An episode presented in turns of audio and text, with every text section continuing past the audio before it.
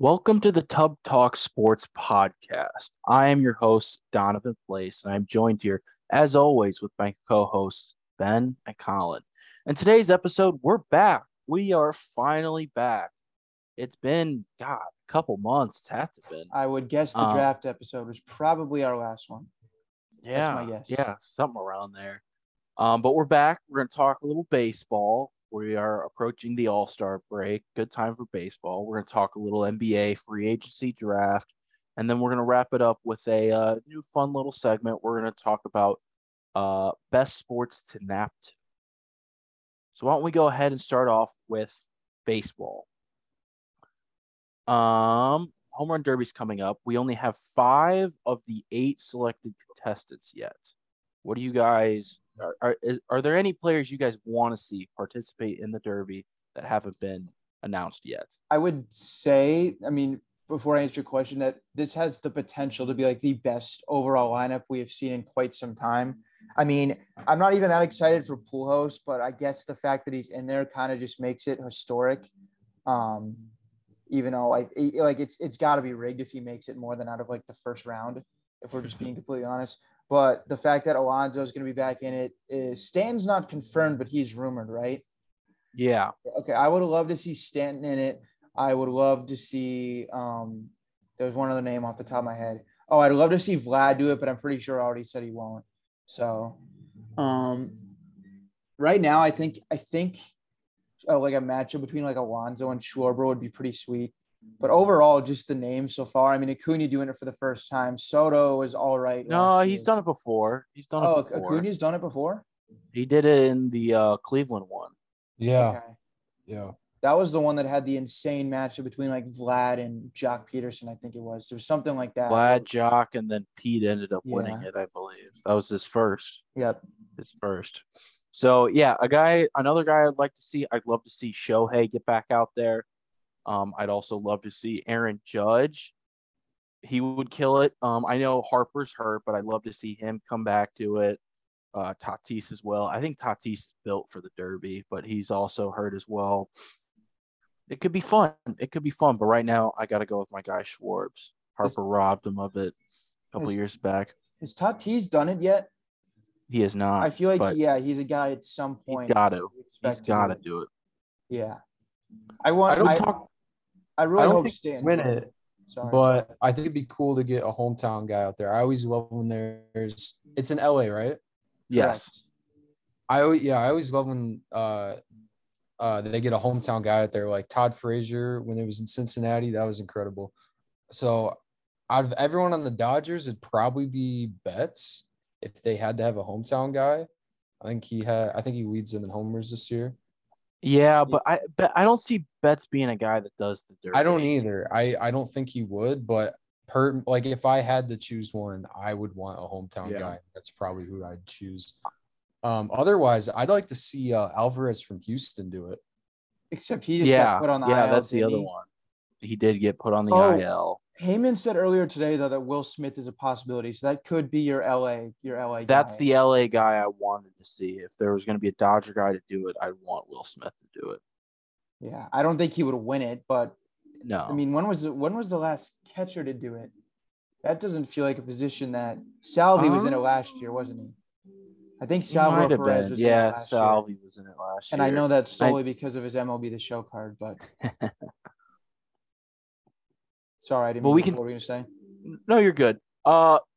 Moving on from the Home Run Derby, let's talk a little about the All-Star Game rosters because there were a lot of snubs this year, and I think the big one that we should get out of the way is Ty France. Ty France, I believe that he should have been the starter at first base for the American League in the All-Star Game. Not only did he not start, he didn't even make it. Now there's a chance he can make it as an injury or replacement. There's always that, but it blows my mind that he didn't get selected whatsoever. Especially, too, for a Mariners offense where they have some good names, but outside of really France and Julio, it's kind of been underperforming. I mean, Winker and Suarez they've been fine, but they haven't been up to their career numbers. Adam Frazier, I believe, is hitting in the low 200s. JP Crawford, I think, has been fine. But yeah, France is really one of the guys carrying that lineup. He definitely should have made it. I don't necessarily know if I'm on the same page as starter, but without a doubt should have been one of the first reserves selected a couple days ago. The bigger snub for me is still, I think, Ohtani being selected at the DH over Yordan.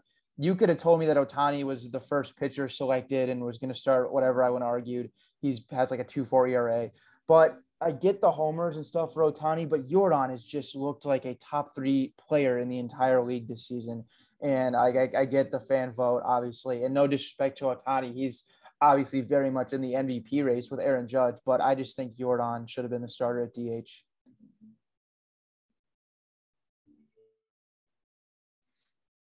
Colin, who's your big snub? Correct me if I'm wrong. It was Carlos Rodon, but I believe he got added today. Yes, he was added this afternoon. It was like him, Garrett Cooper, and JD Martinez that got added this afternoon. And, yeah, Carlos Rodon really deserved it. I believe he leads the NL in WAR, and he's having a hell of a season. The White Sox really messed up not re-signing him because of his injury history, but he's went out there and he's probably pitched more innings than anyone on the White Sox, so good for him. I was a little upset Dylan Cease didn't make it. I know it's there's a lot of guys that made it ahead of him that also deserved it, like Nestor Cortez of the Yankees. And I know that Athletics pitcher made it because the Athletics needed a rep. But Cease is having a great year, 2.45 ERA. It must have been the walks that killed him that and maybe just the team struggles that didn't get him in. I was honestly a little bit surprised that the Reds rep was Luis Castillo because he's been dominant. He has an ERA in the twos, and especially lately, I think his last three starts, he has an ERA like under one. But the fact that he missed the entire month of April, I just figured would mean that he wouldn't have enough innings to maybe get him that representative. And maybe part of the reason he made it just because they liked the decision to give the Reds the pitcher and not make it Brandon Drury and take away the third base spot from another NL player. But I just didn't think that Castillo had a chance with the innings. I believe he's about 15 or 20 innings behind like the next lowest all-star starter in terms of innings. He's been dominant. If he pitched all of April, without a doubt, I mean, probably would even be consideration to pitch one of the earlier innings. Obviously, I think Sandy Alcantara should get the start, but yeah, I was a little bit shocked there. So yeah, I'm glad we're on the same page about Sandy. He's would win the NL Cy Young if it ended today. He has been incredible. Do you think CJ Cron should have made it over Josh Bell? No, I don't believe so. Josh Bell had a really good start to the year, and although he has slowed up a bit, I think, especially for a Washington team that doesn't have a lot looking forward to them, granted, neither do the Rockies, but I think Josh Bell's had a really good year. He's he's been one of the top five first basemen in baseball, maybe just on the outside. That's probably my second biggest snub was Josh Bell. He's mashing this year. Oh, yeah. I also have a bit of All-Star Game news. This is one of my favorite parts of MLB All-Star Weekend. I watch it every year. They announce some of the celebrities playing in the All-Star Celebrity Softball game. Have you guys looked at any of the rosters, any of the players? I have not. No, but I watch it every year. I'm pretty sure we watched it at your house last year, right after the Derby. We might have. We've seen great lineups in the past. I'm labeling this A-plus lineup. I'm just going to read through it. You guys, give me your reactions. Bad Bunny, Quavo, The Miz, Rob Lowe. I'm sorry if I pronounced this name wrong. Simu Liu, the guy who played Shang-Chi. Oh, good. They have Bryan Cranston. No way. JK Simmons. That's the reporter from the original Tobey Maguire Spider-Man movies. Oh, okay. That's good. They have a bunch of guys I don't know. Guillermo, he's the dude that's like always next to Kimmel. That always has the funny interviews at like the Super Bowl. Yep. Jenny Finch, obviously. Hunter Pence, CeCe Sabathia, Andre Ethier, and then Sean Green. I don't know if you know who Sean Green is, but those are some of the stars. JK Simmons, man, he's got to be like 70 now. Can he swing a bit up there? Well, I guess we're gonna see. And then I guess the one other thing we have to cover for the MLB All-Star break is the fact that the Contreras brothers are starting. That's going to be great. I want to see him hit back-to-back.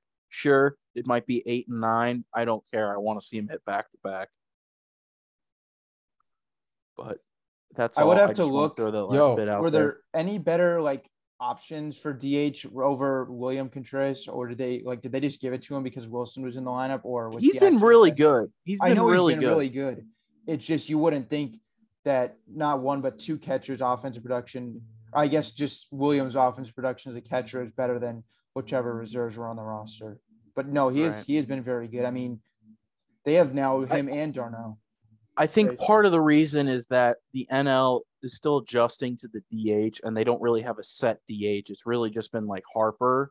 And then, like, I know for the Cubs, I think Contreras has started most of their games at DH. But I think it's a lot of guys who still play positions. They just give, like, off days by throwing them in at DH. There's not really a set DH outside of a handful of NL teams. Yeah. Yeah. I just sent you guys a picture. It's JK Simmons. Dude is absolutely jacked. Oh yeah. Yes. I had no idea. Yeah, no, he got ripped. He's one of those method actors where, like, if he gets into a role, he has to, you know, go full out. And that's actually for the TV show Invincible, I think that's what it's called. I haven't seen it yet. I've heard good things.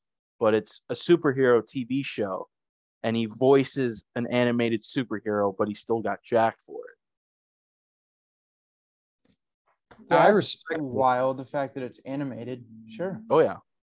Gives him a reason. Those are the best actors, the ones that are truly committed to their role like that.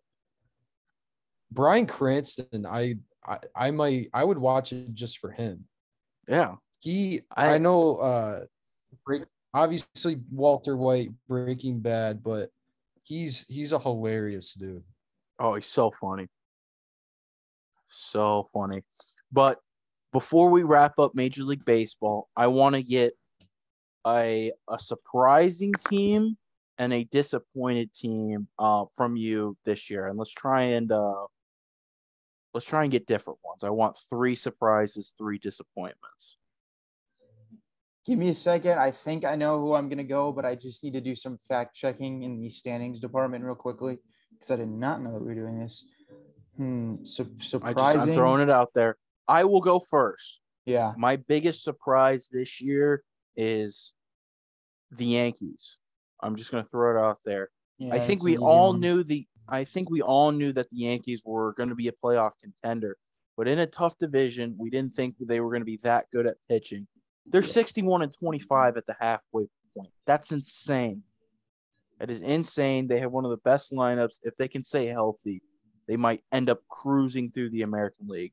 My disappointer this year, I am going to go with the Angels. I felt like this is the year they were going to break out. They signed some pitchers. They drafted all pitchers last year. Rendon coming back healthy. Trout coming back healthy. Mix it with Ohtani, Walsh. And for a while there, they were in first place, but then that 14-game losing streak, might have been more, I forget, fired Joe Madden. Not looking great for the Angels. All right. First of all, the Yankees, I think I saw a stat yesterday that the current number of wins that the Yankees are on pace for, if the Reds won every single game from here on out, it would be right about the same total. If the Reds won out, it would be like 108 wins. And if the Yankees, their current pace is also like 108 wins. For my disappointing team, and this really isn't a huge disappointment because they're right in the thick of things in the wild card. They're actually tied for a wild card spot, is Toronto. I think they're a better team than 3 games over 500. And if you look at it, they have had some major underperformers. I think Vlad's only hitting like 260, 270. Not that average is the way to go to judge a hitter, but he was my AL MVP pick candidate coming into the season. Kevin Gausman's been the real deal. That signing's worked, but Jose Berríos has really not looked anywhere near up to the part. I mean, if the two prospects that they gave up, Austin Martin and Simeon Woods Richardson, actually live up to the part, that was a amazing trade for the Twins. The fact that they moved Jose Berríos and then got those two. I just think when you look at this offense, I know they lose Marcus Simeon and they add Matt Chapman at third base. So they should be better than where they're at is what I'm saying. If this is a team that should be 10, 12 games over, they're only 3 games over, and they're in 4th place right now. Granted, they play in probably the best division in baseball. Now that the fact that all 5 teams in the AL East are, I guess Baltimore is 1 game under 500. But outside of that, yeah, I think Toronto should be better than where they're at. My surprise team, though, I don't know. Telling me that the Padres would be 12 games over 500 without Tatis. I mean, I thought they were going to kind of just struggle to stay afloat, maybe play 500 till over the summer whenever Tatis came back. But they are right in the thick of things in the West. I mean, they're 7.5 back. But if you look at the NL wild card, they are currently the number 2 seed in the wild card, and they have a 3.5 game lead. So I think that's kind of surprising. Their pitching has been pretty good. Mackenzie Gore, he's been a surprise to me. He looks like the runaway favorite for NL Rookie of the Year. So I'll go with San Diego solely because I didn't think they'd be 12 games over with Tatis. And had they had him in the lineup all year, they probably could be battling for first place. But I also could throw out the Mets for surprising because I thought they'd be good, but nowhere near one of the best teams in the NL good.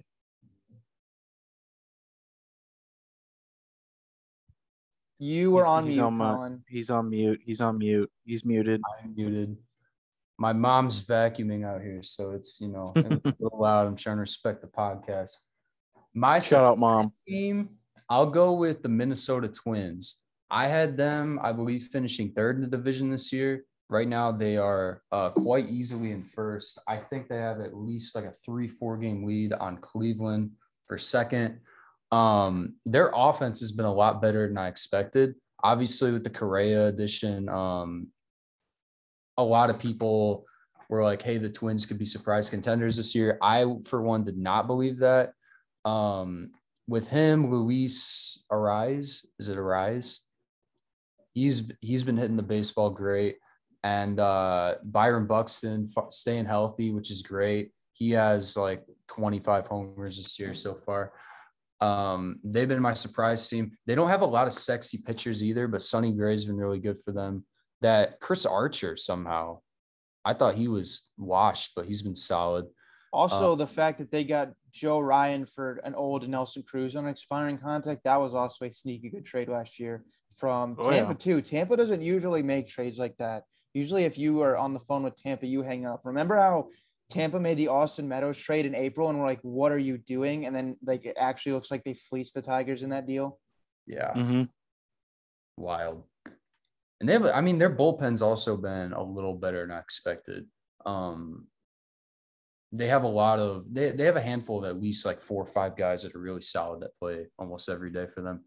And my disappointment – this is not necessarily a disappointment from preseason, but the Los Angeles Angels looked like they were in a great spot a few weeks ago before they went on their – about a month ago before – did you say the Angels? I did say the Angels. Yeah, it was while you were moving your setup around. There's a reason why I picked the Angels, and it's because I want you to say what you know you should be saying right now. I was trying to avoid it. I completely lost connection for about a minute there, so I had to move downstairs here. The biggest disappointment of this season is the Chicago White Sox. I had them winning the AL. I'm pretty sure both of y'all had them in the playoffs. And right now it's looking like they're not even going to be buyers at the deadline. Complete, total, utter disappointment and really a nightmare season. It could not be going much worse right now. I know it's not too rare for teams like this to turn it around after the All-Star break. But I just don't see it with this squad. They have they're playing with no heart. They have Tony La Russa, manager. Did you guys see the clip today? It was Steve Stone and Jason Benetti were just the intentional walk. They intentionally walked Jose Ramirez on an 0-1 count. Yeah, at least they didn't do it on 0-2 this time. I think it was 1-2. Give him credit. I think it was a 1-2 count. Okay, I think you should talk, Donovan, about a disappointing team, because I believe you had the Kansas City Royals as a sneaky wildcard team. That's true. Or was it the Tigers? No, that was the Detroit. Royals were last year. Come on. Tigers were this year. Okay. Tigers were this year. Yes. To be fair, I don't think that was that bold of a pick. Yes, are they underperforming? Mightily.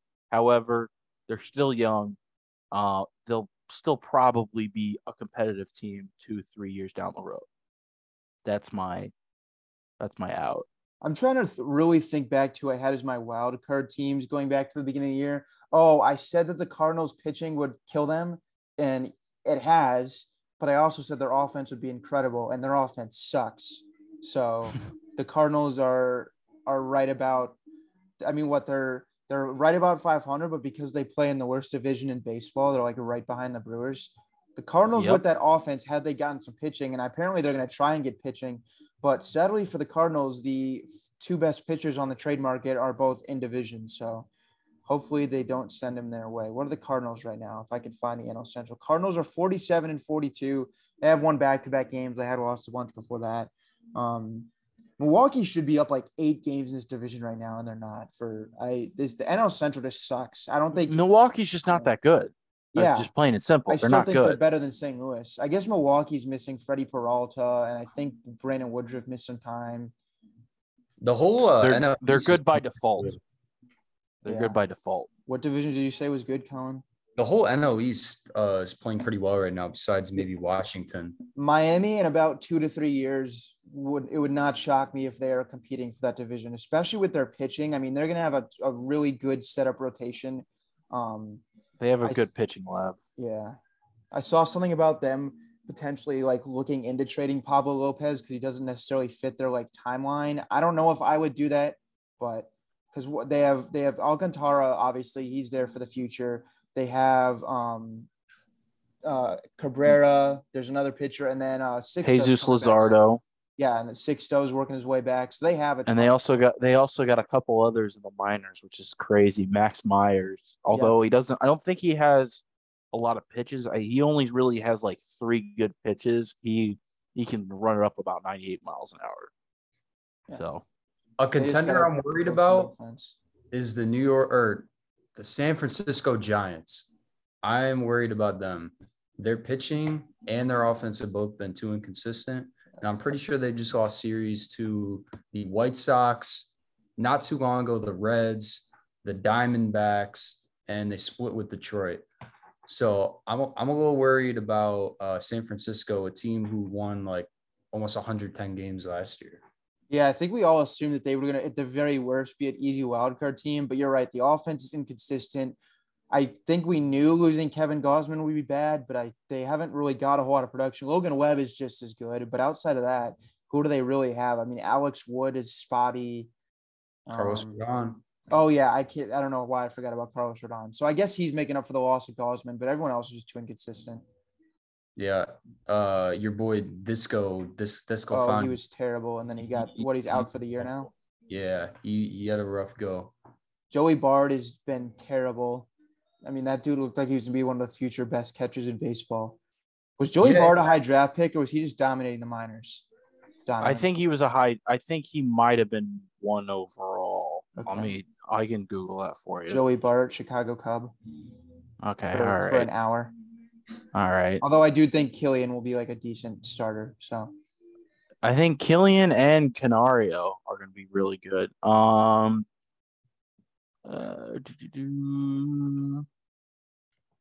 He was drafted number 2 overall. Behind? It was in 2018. I don't remember. What did we take? I feel like 18 was. What did we? Oh, 18 took India, and then it was Casey Mize, Bart, Alec Bohm, Madrigal, India, Kelnick, Weathers, and then no pick, and then Kyler Murray. There you go. Nice. And then Travis Swaggerty. So fun. Not bad draft. Bad draft. All right, let's get to the home run derby. All right, yes. Home run derby. So the home run derby. We're going to do a little fun home run derby segment. We're going to pick our just 8 players to be in our dream home run derby. Now, I think Ben brought up a good idea, having 8 former, 8 current. I like that. 4 and 4 to get to 8. 4 and 4. Yeah. 4 and 4 to, yeah, 4 and 4 make 8.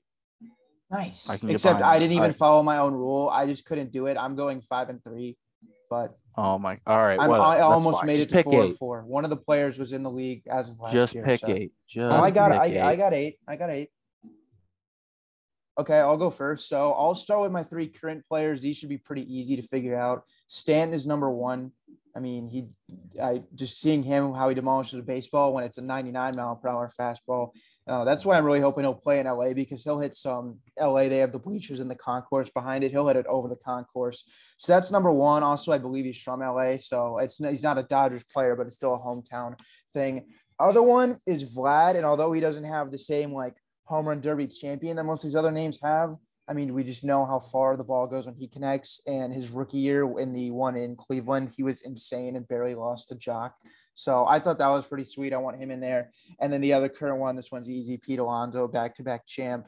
There was all the jokes about him bobbing his head to really sad stuff, that meme that went around after the derby last year. So Pete Alonso, that's an easy one. I would not be shocked if he goes 3 times in a row this year. So those are my 3 current. My 5 prior, which I bet Donnie and I have some of the same names. Number 1, Prince Fielder, obviously with the size. Did he ever win one? I don't know if he ever got a home run derby champ. I think he might have won one. It felt like he was in a bunch, though, when I look back on it. So yeah, I think he won one. I feel like you're right. It might have been the one in Arizona. No, Kansas City. I think he won Kansas City. Okay. Yeah. Okay. Cano won in Arizona. And then Kansas City was the one where Cano got 0. He put up a goose egg. Yeah. Next one, Josh Hamilton. Back in the old format when it was 10 outs, he had one of the greatest rounds ever. So that was an easy one. Sammy Sosa, there's the iconic one of him at Miller Park, just sending baseballs to the moon. Obviously, the steroids were helping him get into those. And then the 4th one out of my 5 prior, Ken Griffey Jr. I believe he was the first to win 2 home run derby championships. I think he was the first person to do it twice. Got one of the best swings of baseball of all time. And then my last one, this one is not one of the most best home run derby sluggers ever, but does have a championship and went to the finals and a couple other ones, won it at home. I got to go Todd Frazier just because he's my guy, Reds player. So probably one of the worst overall hitters of this group, but has won a derby, won it at home in Cincinnati. And then he went to, I think he lost to Stanton in the Minnesota one. And then the next year in San Diego, I don't remember who he lost to, but yeah, Todd Frazier's my final. So Stanton, Vladdy, Pete Alonso, and then I have Prince Fielder, Josh Hamilton, Sammy Sosa, Todd Frazier, and Ken Griffey Jr.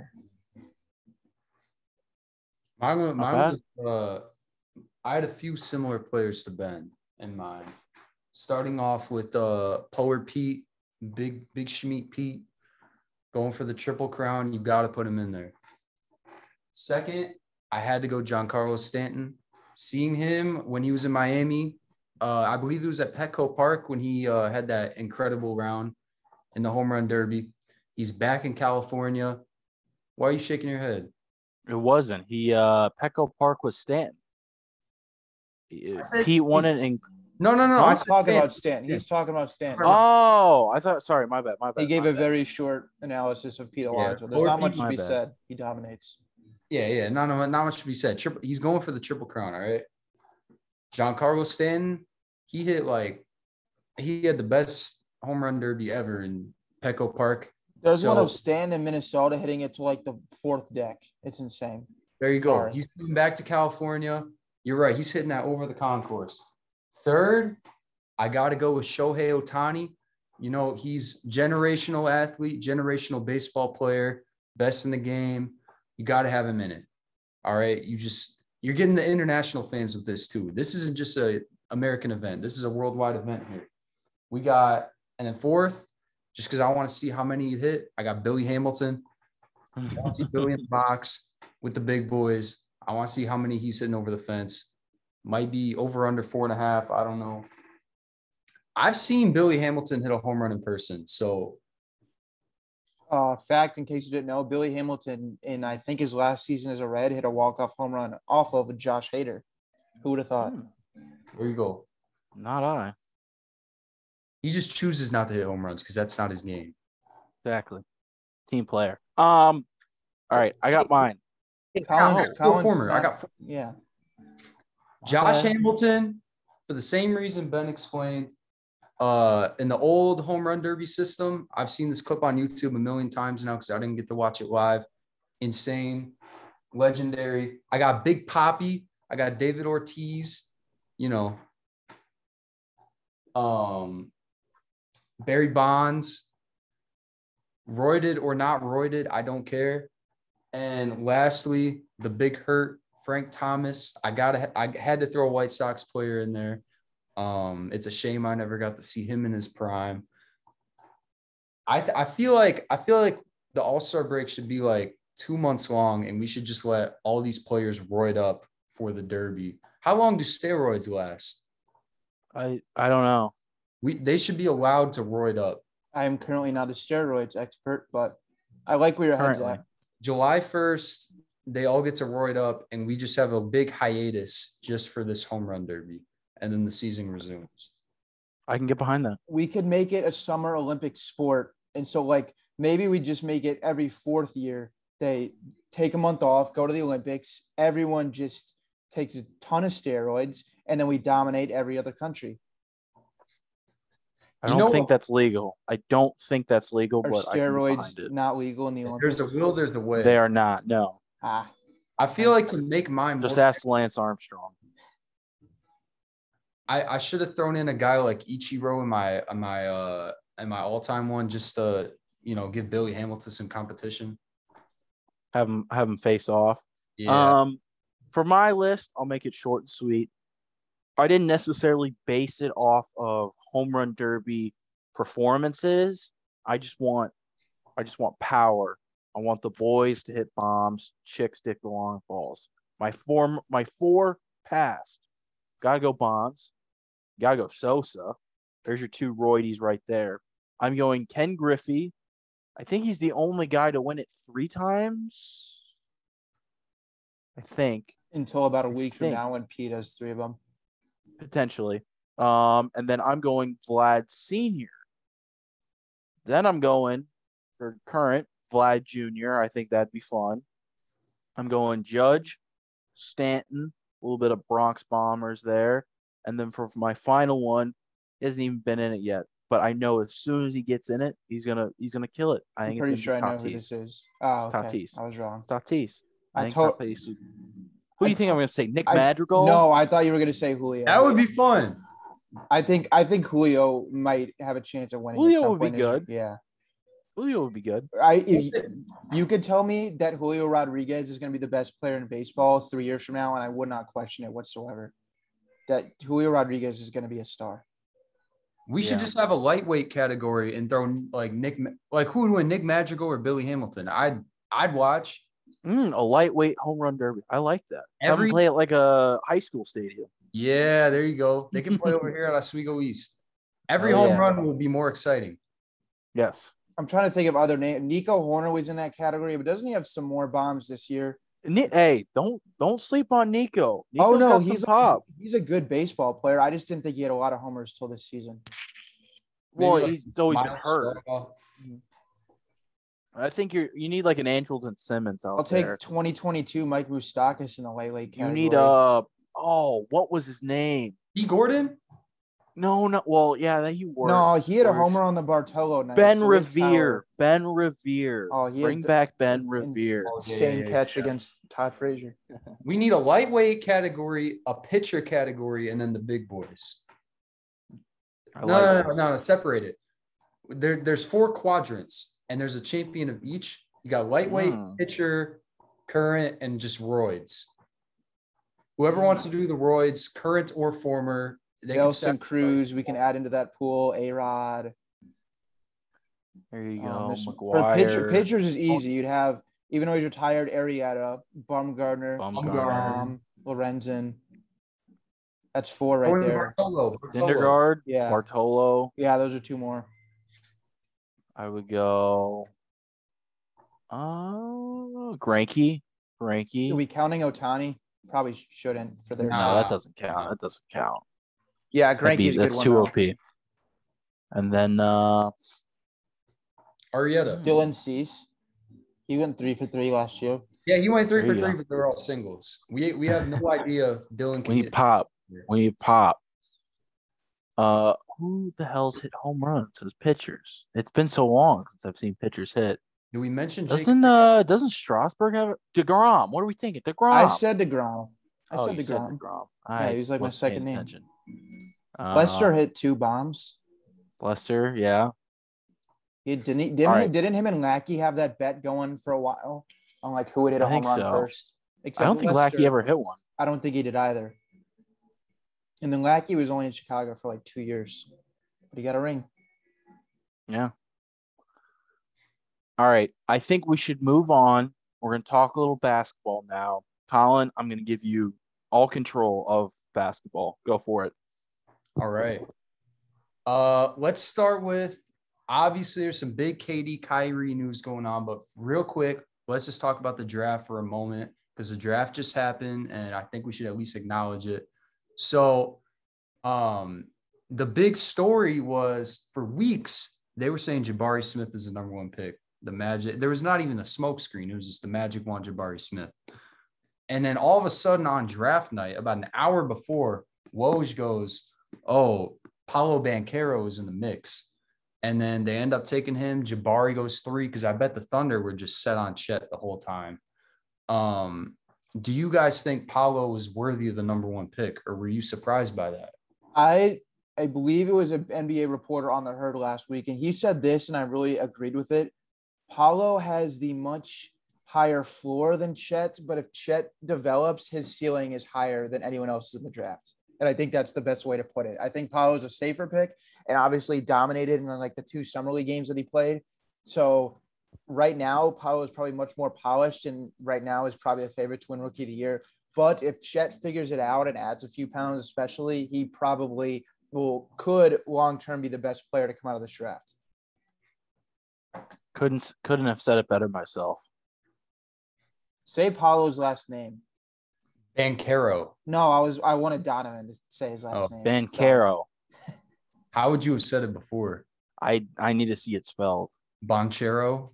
That's how I say it. It's probably a good guess. Let me pull it. Keep talking. I will say it was also great to see an Iowa boy get drafted 4th, Keegan Murray. We're gonna miss him in Iowa City. He was an electric player, but highest Iowa draft pick of all time. Jaden Ivey. Went number 5 overall. I'm telling you right now, this might be my favorite draft class ever since I've started watching basketball. When you look at the players with star potential and then like players who I think are going to be like very good, impactful role players, I think top to bottom, this is my favorite draft ever. Where did Ivy go? Detroit? Ivy went to Detroit. Yeah, Detroit, they may actually have a decent sports team on the way. They do. Lions are a couple years behind them, but, I mean, the young guys with Cade and now Ivy. Iowa, too, you talked about them losing Keegan Murray. It's okay, though. They'll have Bohannon for, the 10th straight year. Bohannon's gone. Maybe he'll play in Europe. Who knows? They have Chris Murray, though, the twin brother of Keegan. So he'll be there next year. Hopefully. Is he good at basketball? He's good. He's a lefty. He's Keegan Murray, but he's a lefty. We'll see if he can have the same type of development that Keegan had. I think my favorite team, my winner of this draft, is the Oklahoma City Thunder. They went and got Chet Holmgren with the 2nd pick. These certainly aren't household names, but they got 2 guys named Jalen Williams in the same draft, one of them in the 1st round from Santa Clara and the 2nd one from Arkansas. And they're both forwards. So that's going to be very confusing for people. They got 2 Jalen Williams on the same team, Chet Holmgren, and they got Ousmane Dieng at number 11 from the Knicks. So top overall, they had a terrific draft night. They're my winners.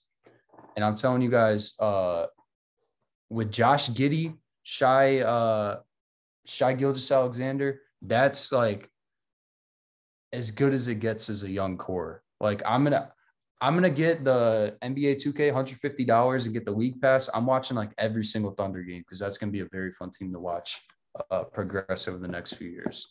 Remember when they had Al Horford a couple of years ago for him to sit on the bench every game? They did. What a wild time. Al Horford was cooked. And remember Carmelo Thunder though? Yeah, but that was when they were trying to win. They at least had the Paul guy and Westbrook. So what happened to that team? Didn't they lose to like rookie Donovan Mitchell? They lost to them the first year, right? And then they lost to the Blazers the second year, and then Paul George requested a trade. Oh yeah, the Damian Lillard three. Mm-hmm. The I don't care. That's a bad shot. In 5 games, that was crazy.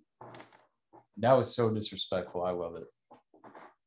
But yeah, KD and Kyrie, and this was on draft night, I believe. Or no, it wasn't on draft night. It was on the night of free agency, the day it opened.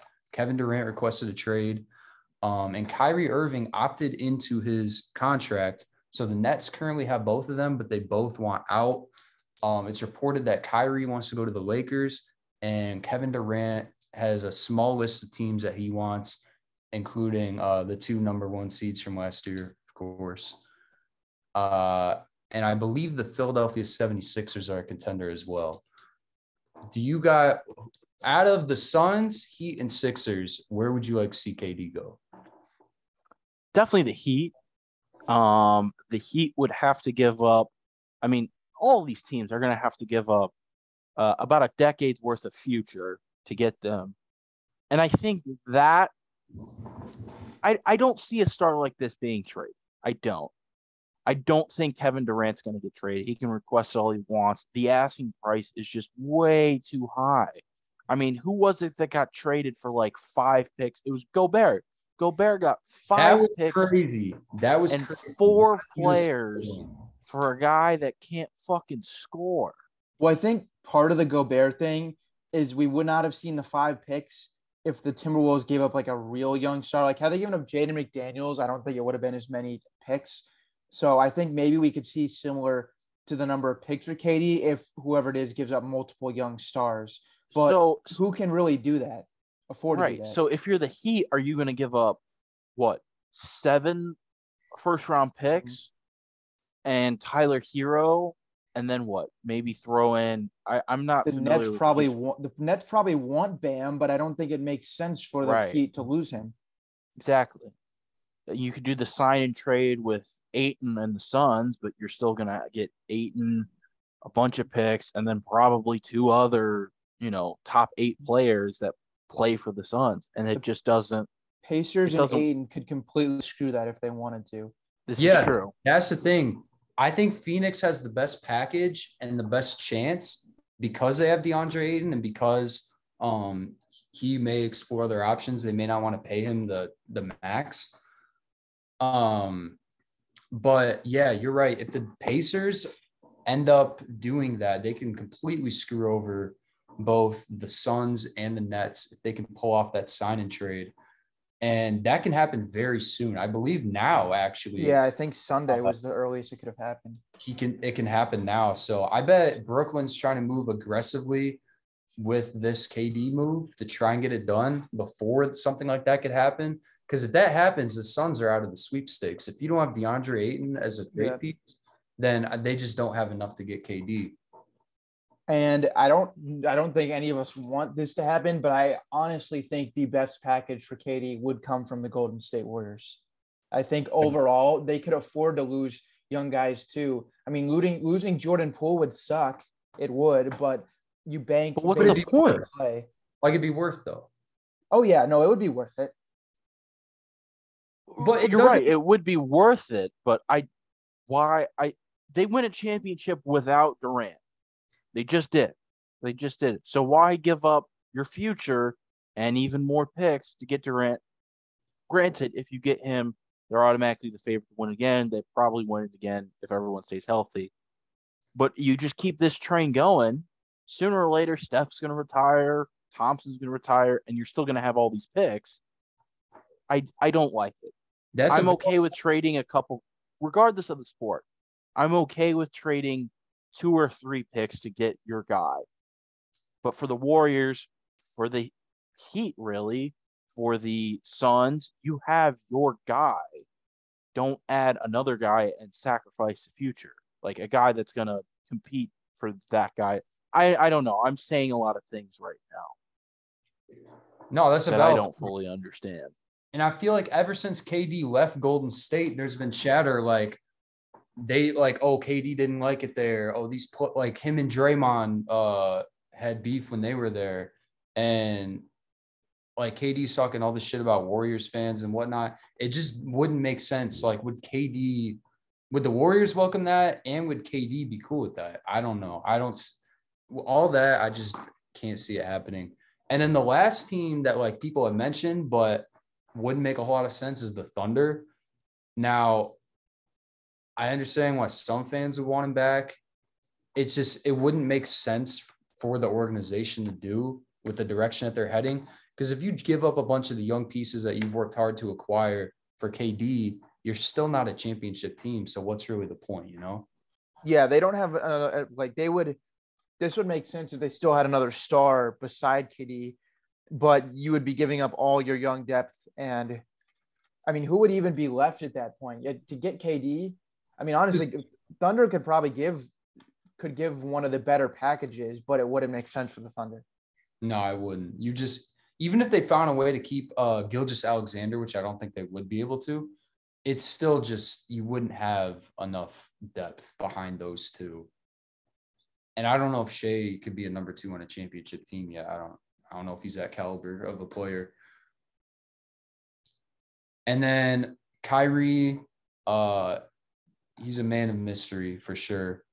Do you guys think there's reports that the Lakers are the only team that really want Kyrie, and it's the team that Kyrie wants to go to, yet it's still at a halt right now. And some people believe it's because the Lakers are being stingy to give up their future first-round picks. Do you guys think it's worth it for the Lakers to give up both the 2027 and 29 first-round picks to get Kyrie? Donovan's shaking his head. The Lakers have dug themselves into an insane hole. They have to pay LeBron. They have to pay AD. You know, Melo. Is Melo on the minimum? I don't even know. He's gone now. He was just on the one-year minimum, so he's not. Got it. And then, they have to play Westbrook. Those are all 3 guys that are taking up $120 million of the payroll. 3 guys. Everyone else last year seemed to be on one-year contracts. Hell, the last 2 years.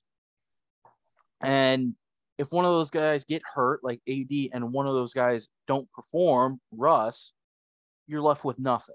A bunch of guys on a minimum, and LeBron James in this day and age, at this point in his career, aren't going to get you far. This isn't Cleveland LeBron, okay?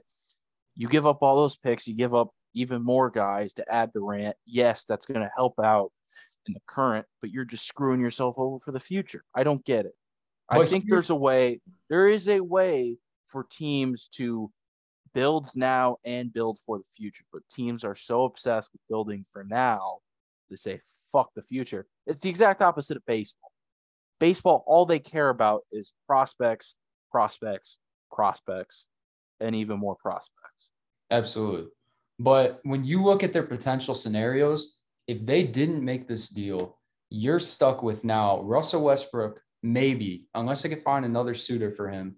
I've heard they might try and go for a Buddy Hield and Eric Gordon deal and dump Russ somewhere with a team that can absorb money.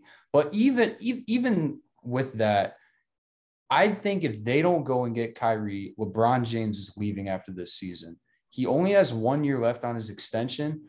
But there are reports saying that if Kyrie were to come to LA, LeBron would sign another 1-and-1 extension, which is huge. I mean, it's LeBron James. He is your championship window. As long as he's there, I believe the window is open, especially if Westbrook's not there. And you're right. If AD misses time, forget it. It's over with. If Kyrie is on the team and he misses 30 games, forget about it. They would all have to be healthy and on the court at the same time for at least like 55, 60 games of the season, which is probably unlikely when you look at their past history. But if you can get that combination at the court at the same time, I think they can do special things. I would just say I would give up 2 picks because I kind of look at it the same way you do, but I wouldn't do it yet. I think the Lakers know that they can afford to wait this out. And especially if the reports are true about there being no other shooters and the Nets having to deal with the KD thing at the same time, I think the Lakers can't afford to wait this out. Obviously, you don't want to be having to worry about it come September, October. But if they stand firm long enough on just the 1 pick, I think eventually it could work in their favor. And worst case scenario, I mean, like they end up biting and after you have both the first round picks. Yeah, I think, yeah, because they're the only team, it's a big leverage play right now. And I don't think you want to give up your leverage and give up both of those picks because then you're going 2029 without a pick. And it's only 2022 right now. I mean, that's kind of crazy for a guy like Kyrie, who nobody else even wants right now. But the potential to put LeBron with his 2 best teammates he's ever played with, I mean, it's hard to pass up on that. And if you can get like Joe Harris in the deal too, another great shooter, I think you're just asking too much. No, well, the Nets would have to put either Harris or Seth Curry in the deal, just because of the money to match the Westbrook deal. Or Westbrook could get moved to San Antonio in a 3-team deal with the Nets. And maybe the Spurs could send another player over to Los Angeles. Either way, I will lose my mind if they can get Kyrie, because that just gives them at least a chance. And it would be entertaining to watch them all in the fourth once. Do you want to move on to our final segment here? Yes. So, Colin, since this is your idea for the segment, I'm going to let you take the reins. All right. So, fun little idea. I saw this somewhere. I don't know if it was on Barstool. I can't remember, but it was the top 5 sporting events to nap to. Now, I find myself quite often napping to watching sports because it's my favorite thing to do. And I think this top 5 I came up with is going to be hard to beat. My number one, now this is a no power ranking order. It's just 5 events. Number one, any baseball game. Now just picture this, paint the picture. All right. Middle of July, like right now, any weekday baseball game. You got nothing to do. It's a hot 90-degree July day. You stayed up super late last night playing Fall Guys like Ben, and there is a Nationals Mets game on, and it's 2:00, and the sun's coming in through the window. It's beaming on you, and you pass out on the couch. That is perfect opportunity to take a nap. Second, NASCAR. You guys ever tune into a NASCAR race? Not very often. No. They turn left for 4 hours. Sunday afternoon. So this is going to be a common theme with this list, is Sunday afternoon and napping. NASCAR, turning left for 4 hours. Flip that on when there's nothing else on in the middle of the summer. Pass out. Third, I think you guys will be able to relate to this one. Picture a Sunday afternoon. You had a crazy 12:00 slate of NFL games. You had 9 games on at once. Scott Hansen lost his goddamn mind because the witching hour was peak. 3 games went into overtime. It was chaotic. And then all of a sudden, they all end at once. Boom. The Broncos are playing the Jacksonville Jaguars in Denver. 3:05. Denver Broncos game. Perfect time to take a nap. Although I don't do this, I agree with you right there, because especially when it's your right, especially those weeks in the season where it's like 1 3:05 and maybe 2 3:25s, and that's all you get. I mean, and I'm not a person who takes a whole lot of naps, so I can't totally relate, but Yeah, especially too when like you don't have a ton of fantasy players going. Like I'll get through my noon slate and be down to like one tight end and maybe a kicker. Yeah, that's when I check out. And you know you're a little hungover from Saturday night. All of this plays a big factor. You fall asleep in the first quarter, you wake up in the third quarter, and it's like 13-3. You didn't miss anything, and then you can check up on how your fantasy scores are doing. You're living the dream. Next, the Olympics, particularly the Summer Olympics, I feel like perfect to nap to. Even the Winter Olympics, there'll be like skeleton or luge or whatever they call it. What's the curling? Hey, don't sleep. I'm not. Don't literally sleep on curling. Come on, you're better than that. I found myself falling asleep to curling before. I will admit. Even in the summer, they got rowing. They got the swimming. How can you call yourself a sports fan? I'm not disrespecting it. Hey, I'm a big football fan. I'm a big NASCAR fan, but I can fall asleep to that too. And then lastly, this is the number one sporting event to fall asleep to. It's golf. We love golf, but it's boring. It's boring as hell. Yeah, there's no debate to this. Especially when you don't have money on it. Just picture a Saturday or Sunday afternoon. Maybe Sunday morning if it's a major, because the afternoon on a Sunday Masters or PGA Championship, it really heats up. But in the morning, when it's the final pairing of Colin Morikawa and who's another good golfer, Donovan? Brooks Koepka, Max Homa, Dustin Johnson, Willie Zalatoris. That's it. I'm there. You go. Picture here. They haven't teed off yet, so you're watching Taylor Gooch putt on like hole 9, and you fall asleep. Not anymore though. He's in the LIV tour. He's in the live. He is in the live. That concludes my top 5 sports events to take a nap to. All right. I'll rattle off my top 5 really quick. It's very similar to Colin's. Just want to get that out there. Number 5, NASCAR. I have watched NASCAR in the past, and granted, probably Daytona. Only watched it twice. I think both times I watched it, I fell asleep. So has to be on there.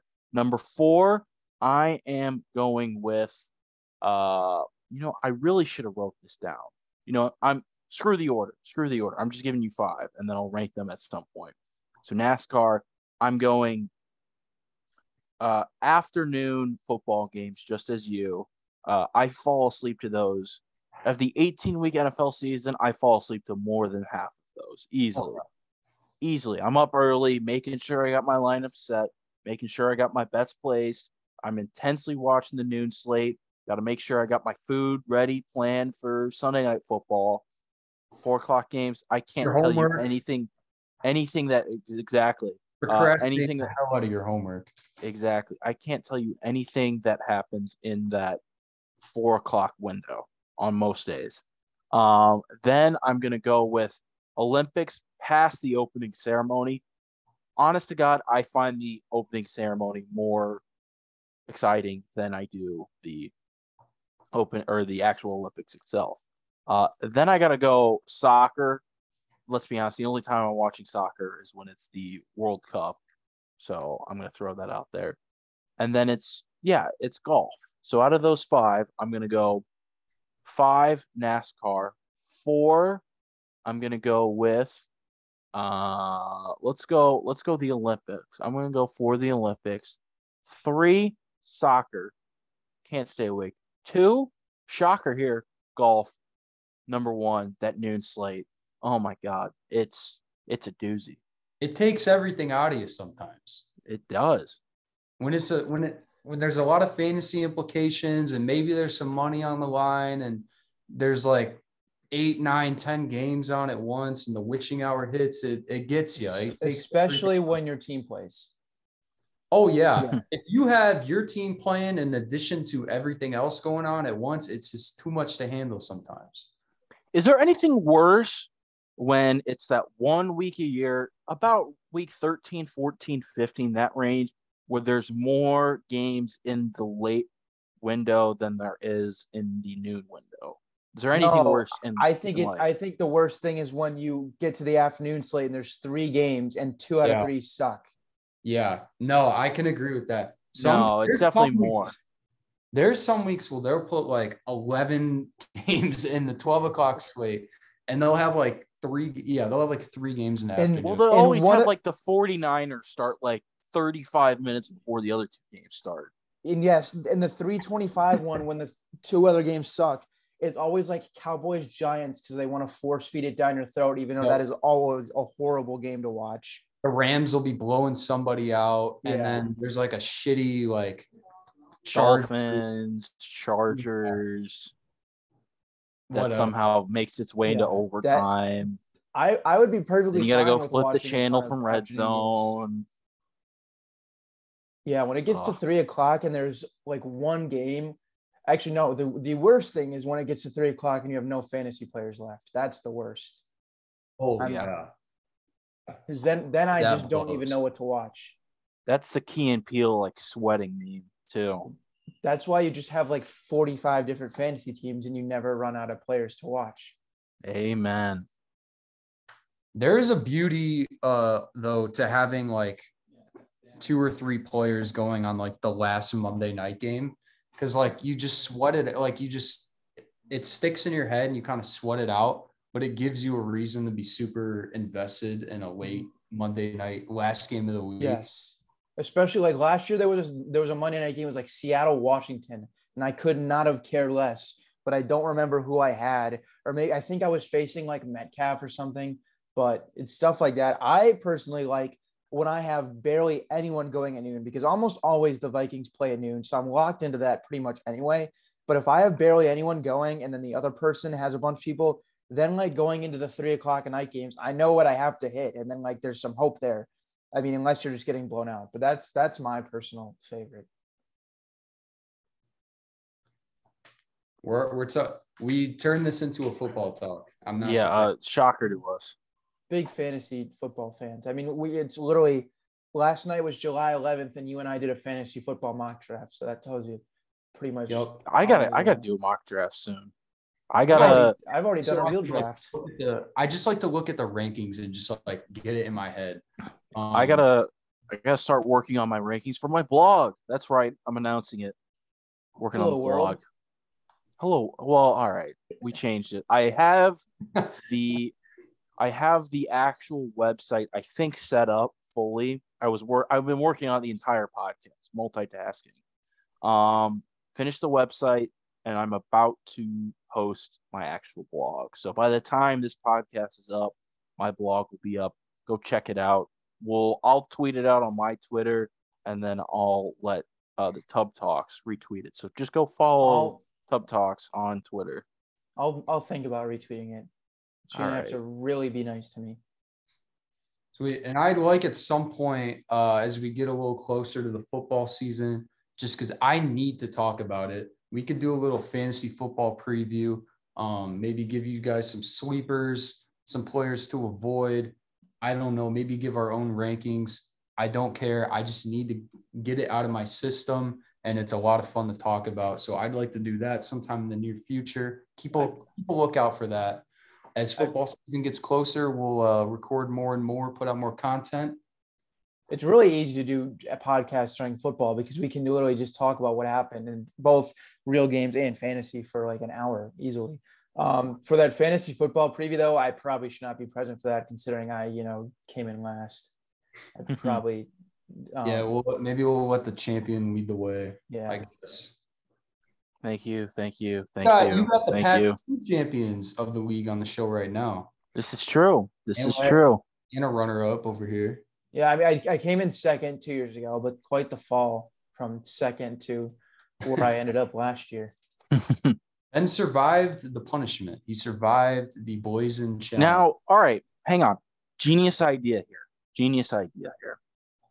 What if we do the draft order on the podcast and just try and get as many people from the league. Most of them have already been on the podcast.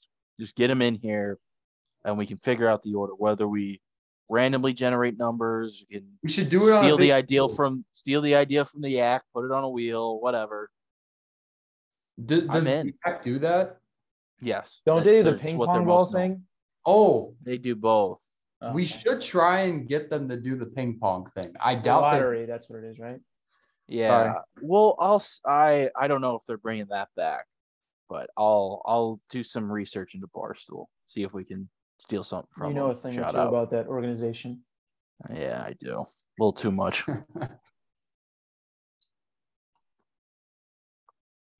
All right, but I think this will wrap up our episode of Tub Talk Sports Podcast. Thank you all for listening. We're going to try pump out more of these between school coming up, work with all of us. A little tricky. Thank you for bearing with us, but we promise to get more content back out there. Thank you all for listening. We'll see you in the next one. Peace.